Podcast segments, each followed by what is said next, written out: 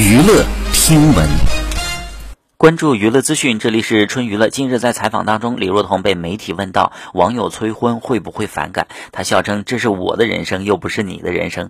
随后她表示，如果网友是出于关心，她可以感觉到他们的善意，也非常感谢。我说的那些你管我呀也是在开玩笑，我知道他们大部分是对我好的。曾出演小龙女的李若彤，在20余年的岁月当中，依然不减当日的仙气和优雅。她认为呢，每个人都是上天的安排，可能她的际遇就是这样子，生活的很好，过得很自在，自己的内心是知道的。